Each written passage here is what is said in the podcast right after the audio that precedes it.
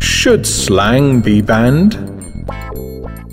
Several schools are trying to clamp down on the use of slang. But is it worth it? The Harris Academy in Upper Norwood, London, is one school that's taking action. Students there are banned from using terms such as cause, because, ain't, isn't, or aren't, and yeah, yes, when they're speaking.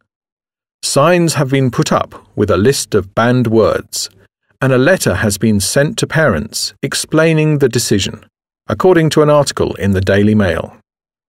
But why? The big problem is that many of these terms are appearing in written work, explained a teacher.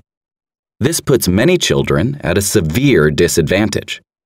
You don't want the children to lose their identity, but you do want them to be able to communicate properly with people and be understood. We are going to teach them the rules. If they decide not to use these rules with friends, that is fine.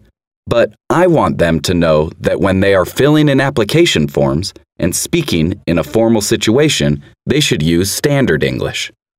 So, what's causing the problem? Firstly, slang is just about everywhere these days in TV soaps, reality shows, songs, films, and with more and more people using it in conversations with friends and work colleagues, it's becoming more acceptable.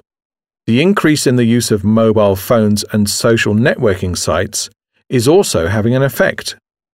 Texting often involves using abbreviations or phonetic forms of words, such as what, what, dat, that, dis, this, n, and, were, with, gonna, going to, and wanna, want to. However, many see any attempts to control language as completely pointless. The very nature of English is its flexibility, said Jamaican poet Benjamin Zephaniah in a recent interview. It's a ban that would be impossible to achieve as there's no official language police. You can't control the type of language that people use, he added. The reason why English is such a popular language is because it evolves and adapts well to fit the way it is being used, a language expert explained.